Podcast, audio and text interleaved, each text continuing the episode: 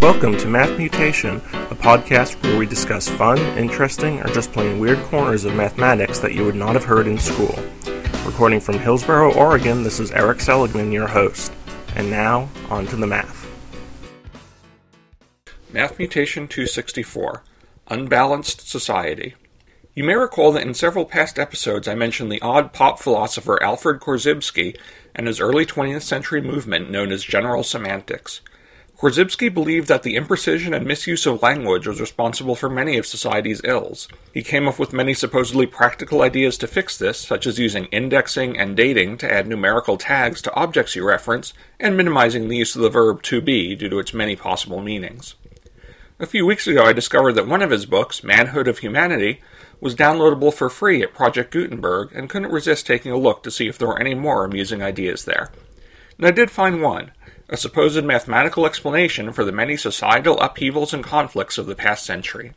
Basically, Korzybski was looking at the pace of change in various fields of knowledge that we've been acquiring over time. He made much of his observation that we are what he calls time binding creatures. Unlike any other creature on the planet, we can learn things and pass them down to our descendants, so the process of learning and development happens at the level of human society rather than just individuals.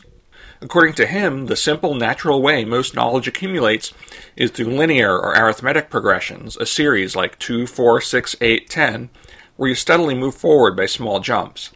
However, there are certain domains in areas of science and technology where in recent centuries every piece of new knowledge has drawn on massive amounts of previous ideas, creating a geometric or exponential progression like 2, 4, 8, 16, 32, etc. This disconnect is the source of many of our problems.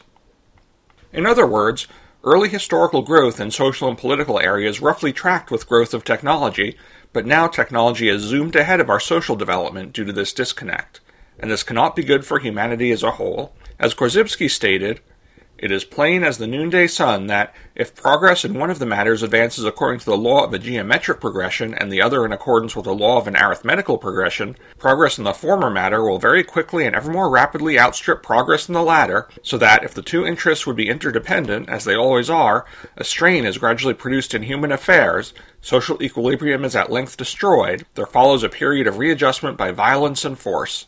He then goes on to state that this is a key cause of insurrections, revolutions, and wars. The idea seems like it actually might have something to it to some degree.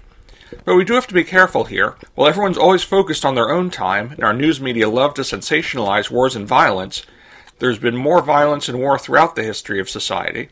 Many argue that the real oddity of modern times is the proportion of humanity who can live out their lives secure from violence. Korzybski did write this just after World War I, though, so we can understand why it might have looked to him like society truly was falling apart.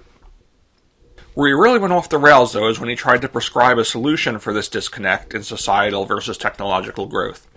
Everyone must use his system of more precise and scientifically defined language, correctly defining ideas like good, bad, and truth, and then will enable exponential growth in all fields of knowledge. In his words, if only these three words could be scientifically defined, philosophy, law, ethics, and psychology would cease to be private theories or verbalism, and they would advance to the rank and dignity of sciences. He even claimed that such correct definitions would have led to the kind of scientific societal reasoning that could have predicted and prevented World War I. But when he actually tried to apply his reasoning to a practical matter, we see some slightly more concerning comments. He tried to use the need to come up with a common base to combine like terms to derive the need for a government to unite the people. Just as you cannot combine algebraic terms like x to the a and y to the b without finding a common base, you must find the people a common base to unite them. He wrote, Germany united the powers of living men and women and children. It gave them a common base. It gave them one common social mood and aim. They all became consolidated in the service of that which is called the state. They worked, lived, and died for the state. He seemed to like this idea, only complaining that the German leadership then chose the wrong aims for the united terms. This concept of making the social sciences more precise and mathematical seems to appear continuously in 20th century writing from many authors. It always ultimately fails. Aside from the inherent imprecision of the concepts involved, there's an obvious need for value judgments that cannot be sensibly derived from any mathematics.